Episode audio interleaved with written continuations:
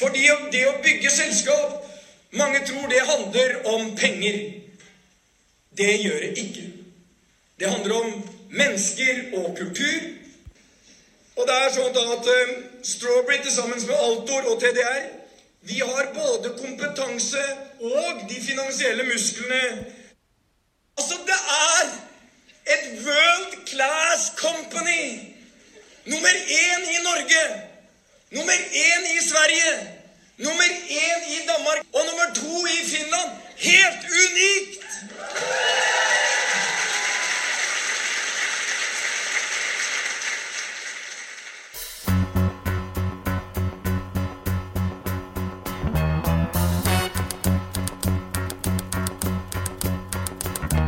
Det är jag som är Nina De är.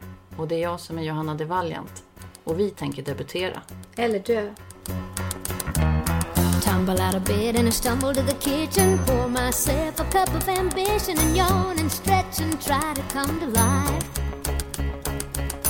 Jump in the shower and the blood starts pumping. Out on the streets, the traffic starts jumping with folks like me on the job from nine to five. Working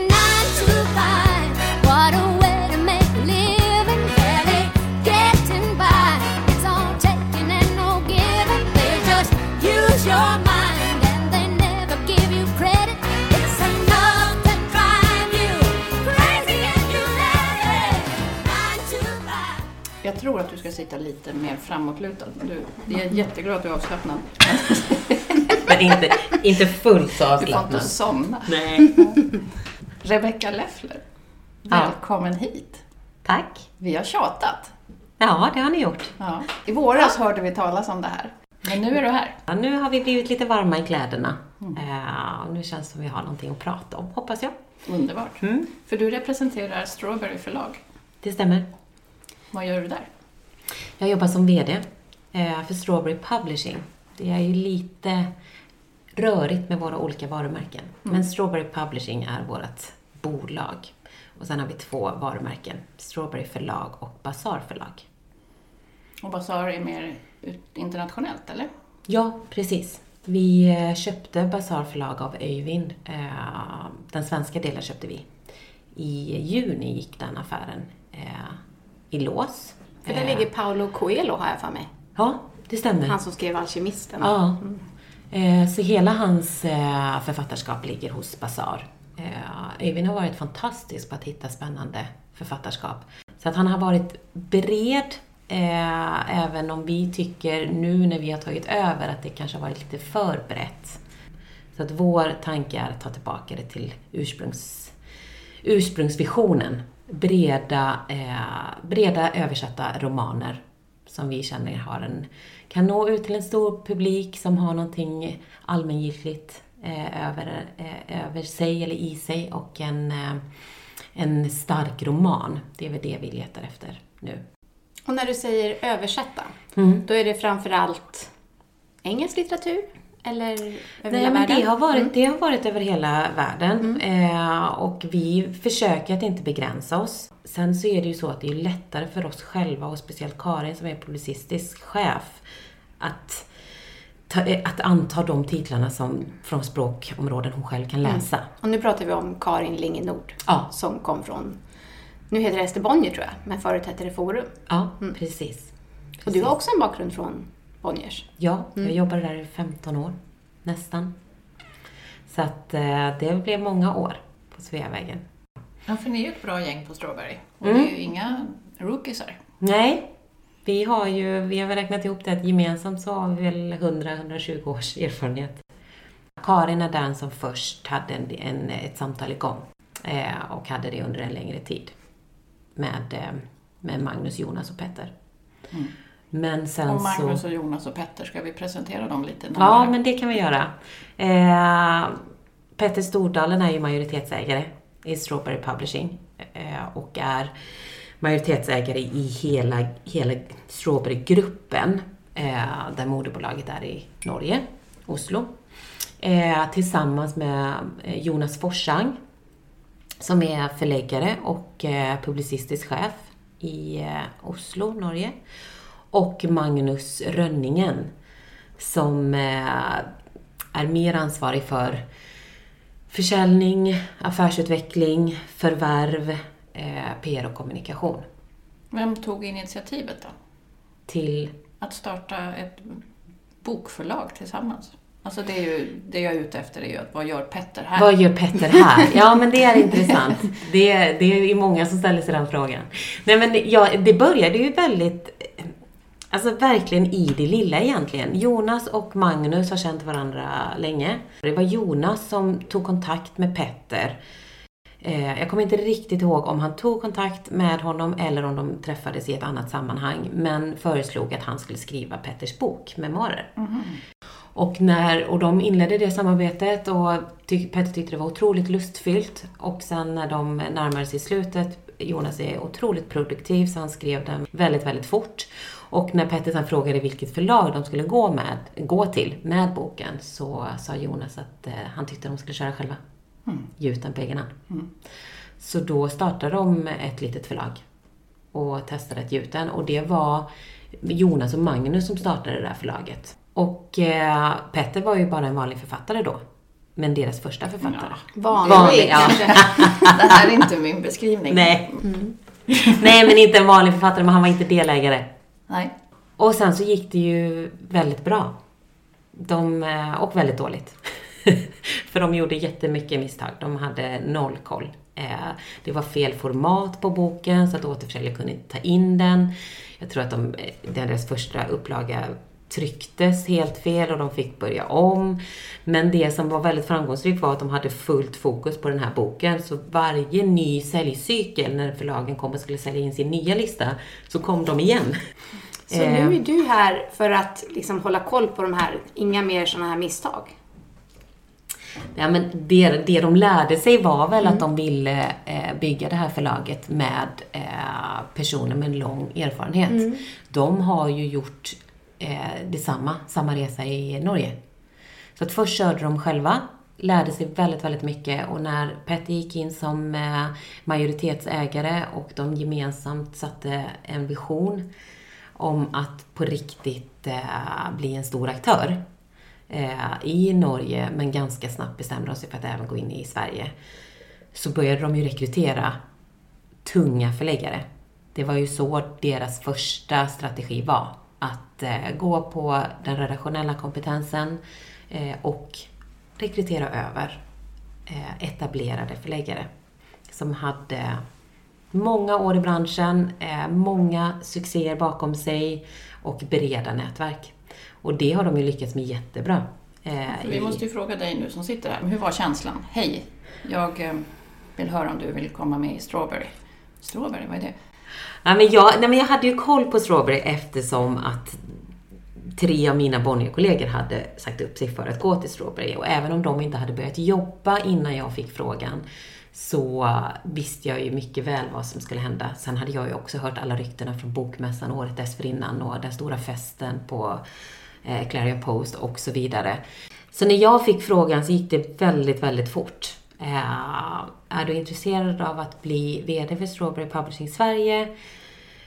Den frågan fick jag på tisdagen. Jag hade en telefonintervju vid lunch. Eh, på eftermiddagen så fick jag en... Eh, då skulle jag få en bekräftelse för att få komma och träffa Petter och Jonas. För det var Magnus jag hade haft en telefonintervju med. Och så fick jag bara ett sms med en flygbiljett innan jag fick bekräftelsen att eh, jag hade en intervju. Men jag förstod ju att det hängde ihop. Och sen en, eh, en vägbeskrivning hem till Petter. Det är helt underbart. Alltså, vi har pratat flera gånger om det här dysfunktionella i att, att skriva en bok och att få den publicerad är ett livsprojekt. Alltså, Ja. Det tar ju sjuka, sjukt lång tid. Och särskilt i en värld som snurrar på allt fortare. Och då tänker jag att Petter Stordalen och Strawberry känner jag står ju för maxhastigheten. Ja, det var så jag kände också. Nej, men jag tror att han och Jonas och Magnus absolut tycker att det är frustrerande emellanåt med de här långa processerna. Eh, och att det är, det finns ändå cykler att förhålla sig till, det är eh, långa eh, upparbetade relationer att förhålla sig till, det finns en viss, viss branschpraxis. Eh, Tror du lite- att de kommer lyckas rubba cirklarna? Eller ni, ska jag säga. Kommer, kommer ni få lite fart på Ja, men jag tycker att systemet? vi redan har rubbat cirklarna. Eh, och bara genom att vi faktiskt har sagt att vi vill etablera oss i Sverige eh, och att vi också vill bli en, en betydande aktör. Hur fort det kommer att gå, det får vi ju se. Eh, men det är klart att vi märker att det har börjat röra på sig. Eh, både att vi ser att konkurrerande förlag blir lite oroliga eh, och vässar sig i det de gör. Och det är ju bra. Att de faktiskt behöver eh, formulera deras värde. Men också att vi märker att det är författare som hör av sig till oss och tycker att det är superspännande det vi gör och att vi står för någonting nytt och att de själva vill vara en del av, av att bygga någonting. Även som författare, att få vara en del i det här att inte behöva förhålla sig till jättemånga år. Och att också, att också få vara i ett mindre sammanhang. För ni kommer också ha en svensk utgivning Absolut. på det här andra då, Strawberry, Strawberry förlag. Ja. Mm. Den största delen av vår utgivning är svensk där. Och så kommer vi krydda det med några utländska guldkorn. Eh, framförallt på den skönlitterära sidan. Stämmer det att ni har Per Holknekt? Ja, det stämmer. Ja, för jag har lyssnat en del på honom och då har han sagt att när han har startat sina företag så har han aldrig gjort det tillsammans med någon som inte har en erkänd diagnos. Och det är för att det passar hans system och hans tempo. Ja, Eh, Och allt annat går alldeles för långsamt. Ja, intressant. Då blev jag lite full i skratt när han hamnade på Strawberry. Ja. Det är ju det vore spännande att höra vem det är utav oss som tycker kan stå för den diagnosen. Ja, jag har en hypotes.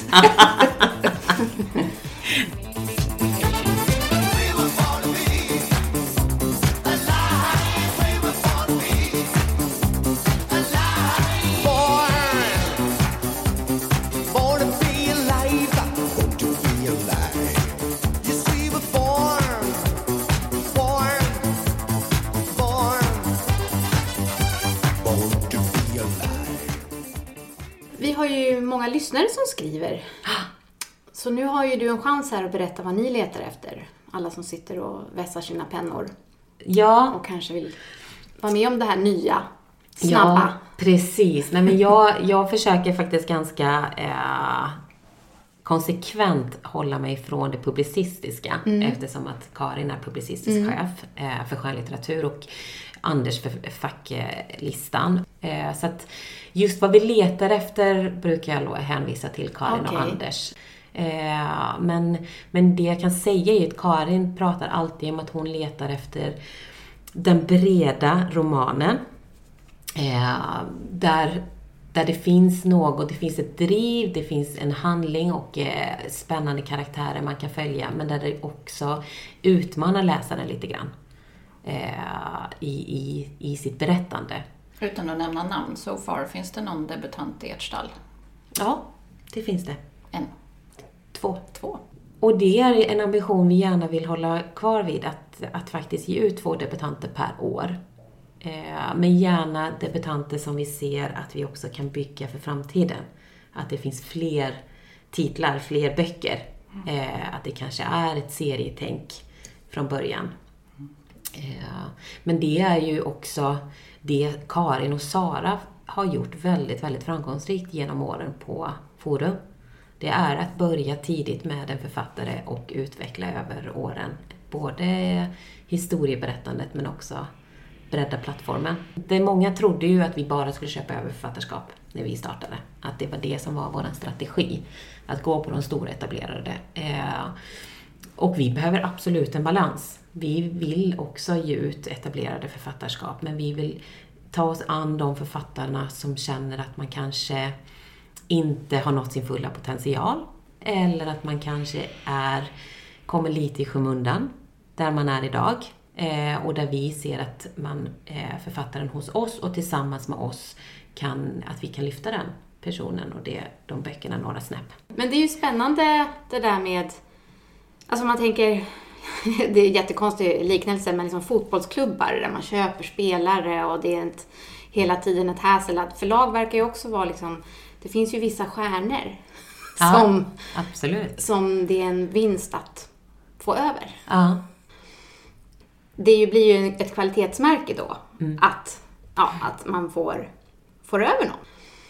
Det har, det har varit viktigt såklart eh, när vi har funderat på vilka författarskap vi vill fortsätta jobba med. Om vi pratar om de som är etablerade. Att vi vill utgå ifrån att vi, fun- att vi gillar varandra. Att den författaren som vi vill jobba med eh, ska vilja komma till oss för att man gillar oss som team. Eh, man känner sig trygg med, med eh, Karin som förläggare eh, eller Sara som marknadschef. Snarare än att vi bara ska köpa över en, en kommersiell eh, framgångsrik författare. Eh, för att det kommer ju såklart med jättemycket förväntningar.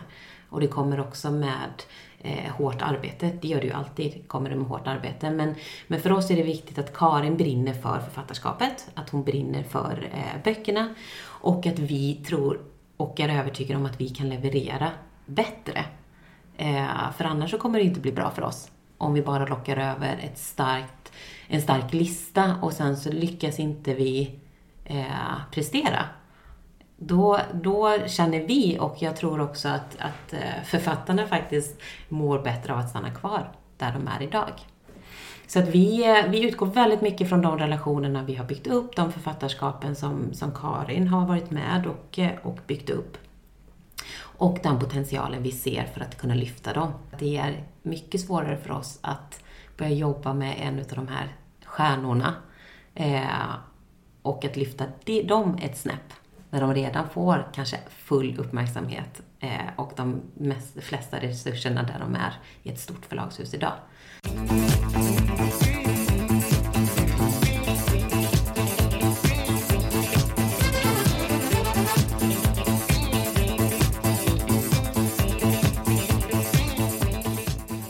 Men du då Rebecka, du har ju lång erfarenhet från bokbranschen. Ja. Nu är du VD. Mm. Vad gör du? Men nu i början har det ju handlat otroligt mycket om alla system, all infrastruktur, avtalsförhandling. Eh, mitt främsta jobb är ju att säkerställa att mitt team eller de andra eh, i förlaget kan göra sitt jobb så bra som möjligt. Eh, Så du fixar städ, en möjliggörare. Fruktkorgar. ja, Och att om jag- ja. funkar. Snacka om underminering. Ja. Nej men nu i början så har det varit extremt mycket praktiska frågor. Ja. Eh, köpa datorer till exempel. Mm. Vi flyttar i månadsskiftet här, november-december, Blir det något kul till ställe? Surbrunnsgatan. Det känns jättebra. Eh, för oss är det viktigt att bygga ett eh, förlag som känns väldigt familjärt och personligt. Eh, ett, ett, hemma, ett hemmaförlag. Där man som författare eller samarbetspartner ska känna att man vill komma och ta en kaffe eh, och sitta och snacka. Var- Vardagsrumskänsla. Ja, väldigt mycket vardagsrumskänsla. Så det här är en lokal som är som en lägenhet.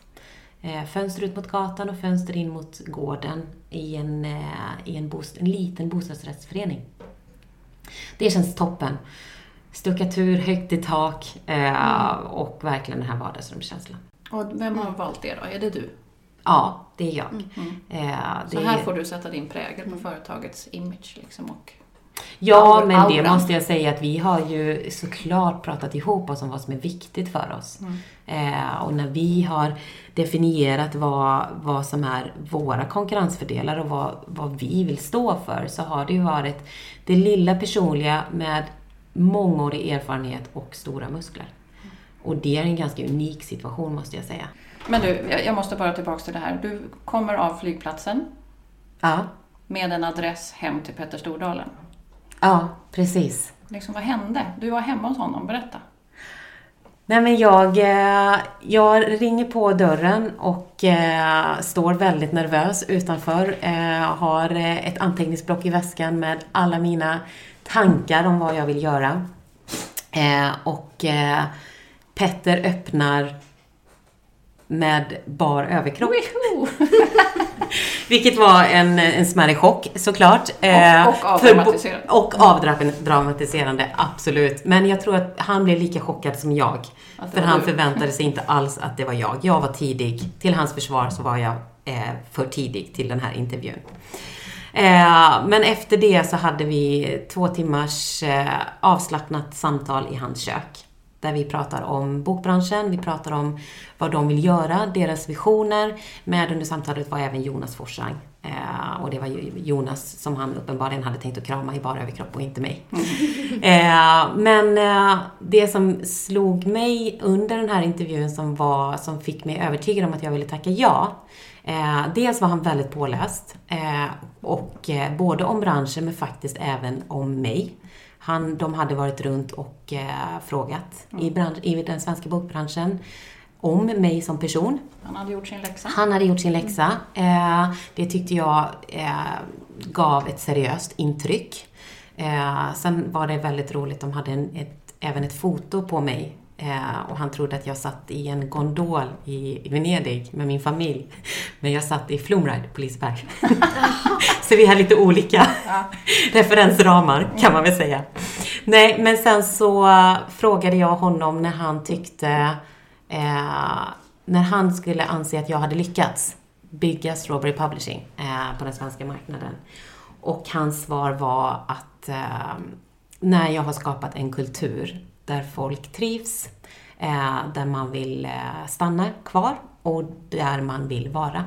Och det var, hans, eh, det var hans svar. Och för mig är det en otrolig bekräftelse på att han lever som han lär. Han tror verkligen på kraften i, i företagskulturer. Och han tror på kraften hos team och kollegor som mår bra. Då eh, låter det och som att det stämmer, för han pratar alltid om att hans, företags, eller hans förhandlingsteknik är att motståndaren ska känna sig nöjd. Ja, Han pratar inte om vad han själv vill ha ut av det, utan vad, hur han ska kunna tillgodose det Ja. han har mitt emot sig. ja. Är du tillgodosedd? Ja, men det tycker jag. Eh, absolut. För mig var det viktigt att, att han visade sig vara den personen som han säger att han är. Fan vad fint. Eh, och det var, det var väldigt, väldigt... Jag, det, som sagt, det var en avslappnad intervju. De fick mig att känna mig otroligt bekväm. Och det var tydligt att de ville att jag skulle ta det här jobbet. Inte att jag skulle behöva övertyga dem. Eh, det var också en viktig, eh, ett viktigt perspektiv tycker jag. Och ett, ett, ett, ett modigt och eh, avslappnat eh, perspektiv. Eh, och sen att han är så, i alla sammanhang så säger han att han, han vill anställa de bästa människorna och få dem att göra ett så bra jobb som möjligt. Skapa förutsättningarna för det. Eh, och det tycker jag är väldigt stimulerande att få vara en del av.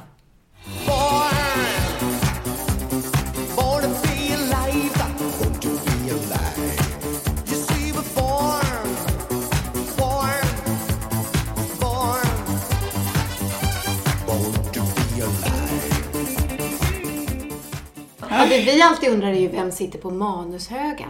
Ja, det är Karin och Anders. Ja, ja, det är det. Mm. Mm. Absolut. Eh, Intresset för att skriva i Sverige är ju enormt. Eh, och eh, vi, vi har en, en gedigen manushög. Så är det. Men sen har vi ju också starka agenter. Många agenter på den svenska marknaden eh, som i sin tur också jobbar med manushögar. Så där handlar det ju om att ha en bra relation och ett bra utbyte. Vad tänker du om agentvärlden då?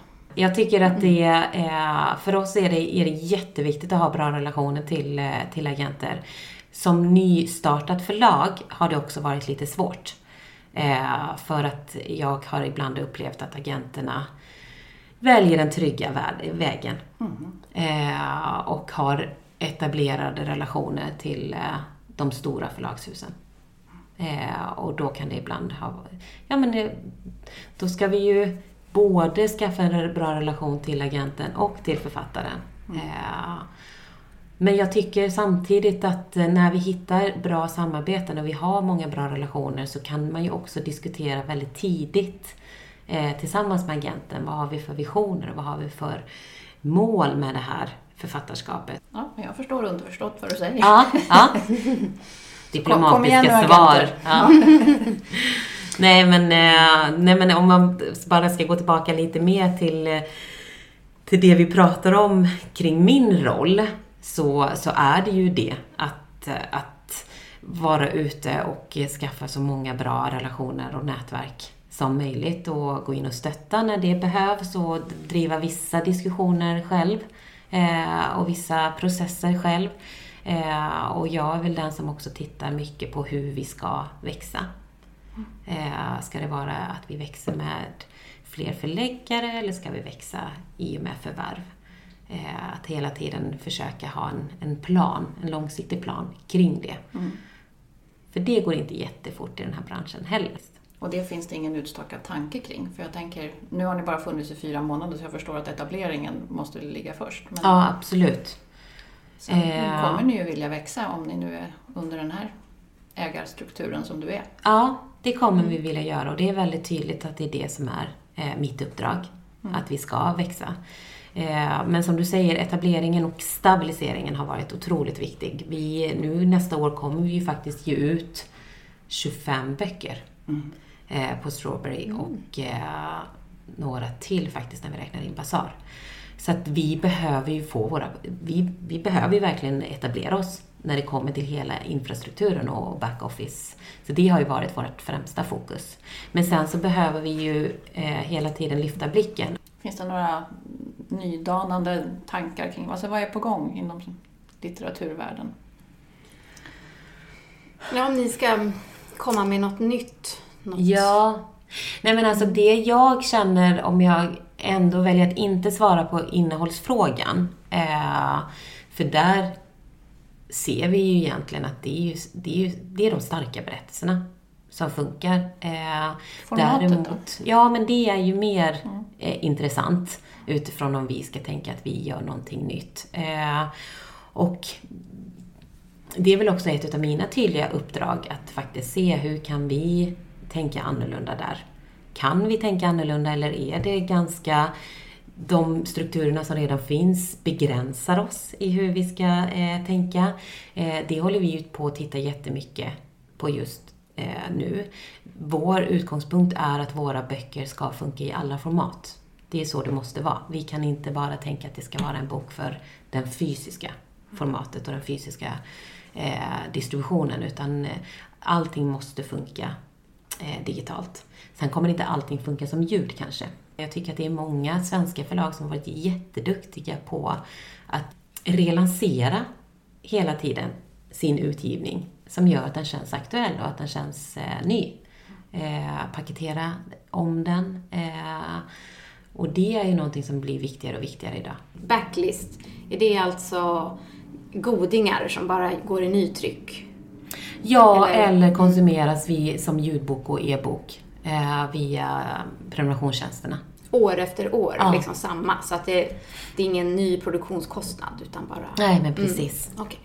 Det blir verkligen den här long-tail-effekten eh, som man har pratat om i de digitala affärsmodellerna. Eh, och den ser vi ju bli bara starkare och starkare även i bokbranschen. Hittar du ett författarskap idag så, vi, så vill du ju läsa alla böcker den författaren har skrivit och i prenumerationstjänsten är det väldigt lätt att hitta deras tidigare titlar. I bokhandeln är det inte så lätt. För de tvingas av utrymmesskäl att eh, skicka tillbaka och kanske inte kan ha en, en eh, lång serie på tio böcker. Eller de kan ha det för några få författarskap. Eh, vilket gör att du bara konsumerar den senaste boken i det fysiska formatet. Men i den digitala världen så ser vi ju att där kan ju, eh, när vi kommer ut med en ny bok av ett författarskap så, så plötsligt så aktiveras hela katalogen av den författaren. Och det är ju bra både för författaren och för oss som förlag.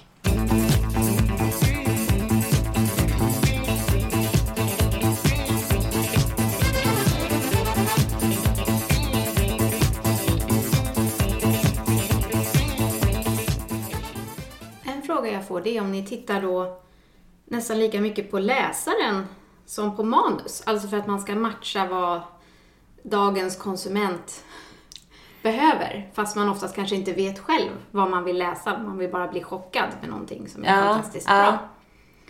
Nej men och den är, ju, den är ju alltid lite svår för att eh, det är ju det som är tjusningen tycker jag med bokbranschen att, att ibland så blir ju, får vi vissa framgångar som ingen hade kunnat förutspå. Eh, om vi bara skulle gå på data och tänka så här att vi skulle producera innehåll eller bara anta innehåll eh, baserat på vad som har funkat historiskt så tror jag att det skulle bli väldigt tråkigt. Då skulle vi inte hitta de här guldkornen som vi som förlag eller, eh, eller vi som läsare plötsligt bara måste få läsa Så att det, det tycker jag är, det blir för enkelspårigt. Däremot så tror jag absolut att vi med hjälp av data kan, kan kanske bekräfta en magkänsla. Eh, eller framför allt hjälpa oss att, ja men hur ska vi paketera det här, i den här boken? Hur ska vi rikta vår kommunikation eller vår marknadsföring som gör att eh, konsumenten bara känner att den här boken vill jag läsa eller vill jag ha? Och där, kan, där måste vi gå mer på, på vad konsumenterna eh, vill ha, letar efter. För att det handlar ju om, och det här är ju lite uttjatat, alla säger ju det, men vi, kon, vi konkurrerar ju om tiden. Eh, och vi konkurrerar med Netflix, eh, vi konkurrerar med Instagram och Facebook. Och vi måste ju hela tiden skapa ett värde som gör att läsarna känner att ja, men, det, här, eh, det här kan jag inte vara utan. Eh, men exakt vilken bok, det är ju eh, det är ju förläggarens erfarenhet och förläggarens fingertoppskänsla och förläggarens magkänsla som är så här, att det här är en bok som verkligen kommer nå ut. Eh, det är där det börjar. Tycker vi. Sen så finns det många förlag idag som, som känner att ja, men förlagen kanske har en för... Vi har pratat om det här med att förlagen är lite fina i kanten, sitter på lite höga hästar. Eh, och det är ju såklart... Eh, det finns ju en viss sanning i det också, tycker jag. I att, i att man som förlag säger att ja, men vi vet bäst. Vi vet vad läsarna vill ha, för att det måste finnas en, en förståelse och det måste finnas eh, utrymme för att också lyssna in vad läsarna vill ha. Eh, och ibland så har det blivit stora, stora framgångar som förlagen faktiskt har sagt nej till. För att där fanns det någonting i den boken och i den berättelsen, berättelsen som, den, som många läsare ville ha. Det måste ju finnas den här växelverkan, eh, den dynamiken me- mellan förläggarens eh, magkänsla och fingertoppskänsla och också viljan att lyssna in vad läsare vill ha. Och det måste vi bli bättre på, tycker jag. Som eh, VD nu då på Strawberry och ett, en uppstickare inom bokbranschen. Mm. Har du någon dröm? Åh, vilken spännande fråga. Svår. Eh... Jo, men jag har ju... Jag, jag, just nu så lever jag ju lite i min dröm. Eh, faktiskt. För att jag får bygga upp det här förlaget från, eh, från början. Jag tycker det ger otroligt mycket energi. Eh, och huvudvärk, absolut. Ger jättemycket gråa hår. Eh, jag måste färga mitt hår mycket oftare än vad jag gjorde för ett år sedan. Nej, men, men att faktiskt få, få sätta en prägel och, få, och eh, försöka utmana hela tiden varför vi gör saker. Eh, det tycker jag är otroligt lustfyllt. Att få vara med och utmana strukturerna i branschen tycker jag är jätteroligt. Och jag hoppas, min dröm är att vi faktiskt kommer kunna göra det. Oh, vad vi Spännande. önskar er lycka till. Mm. Tack! Tack snälla för att du tog dig tid. Vi förstår att du har bråttom tillbaks till jobbet. Det, nej, men det, det var väldigt roligt att få det här. Så önskar vi dig en underbar jul. Tack detsamma! Och eh, ett riktigt, riktigt härligt gott strawberry nytt år. Ja, tack. Det kommer bli riktigt bra.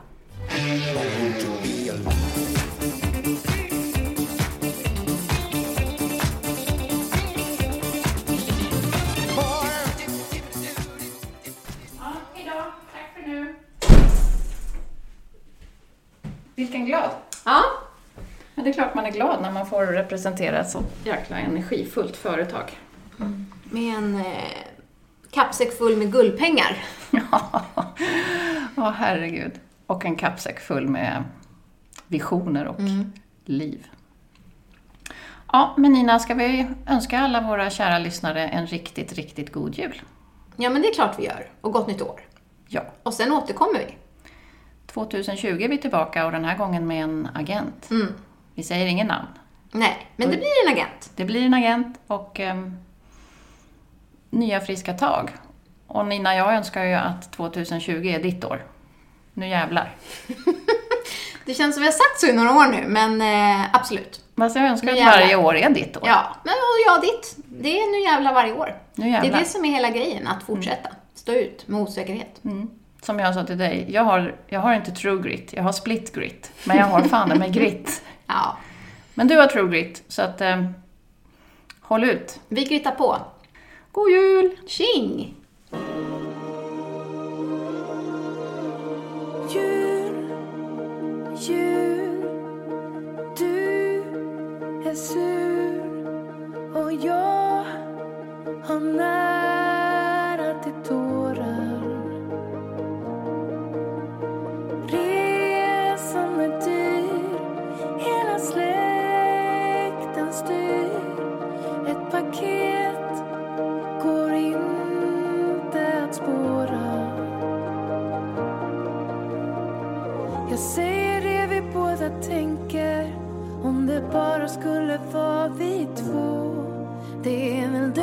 trist och långtråkigt själviskt och så. Men visst vore det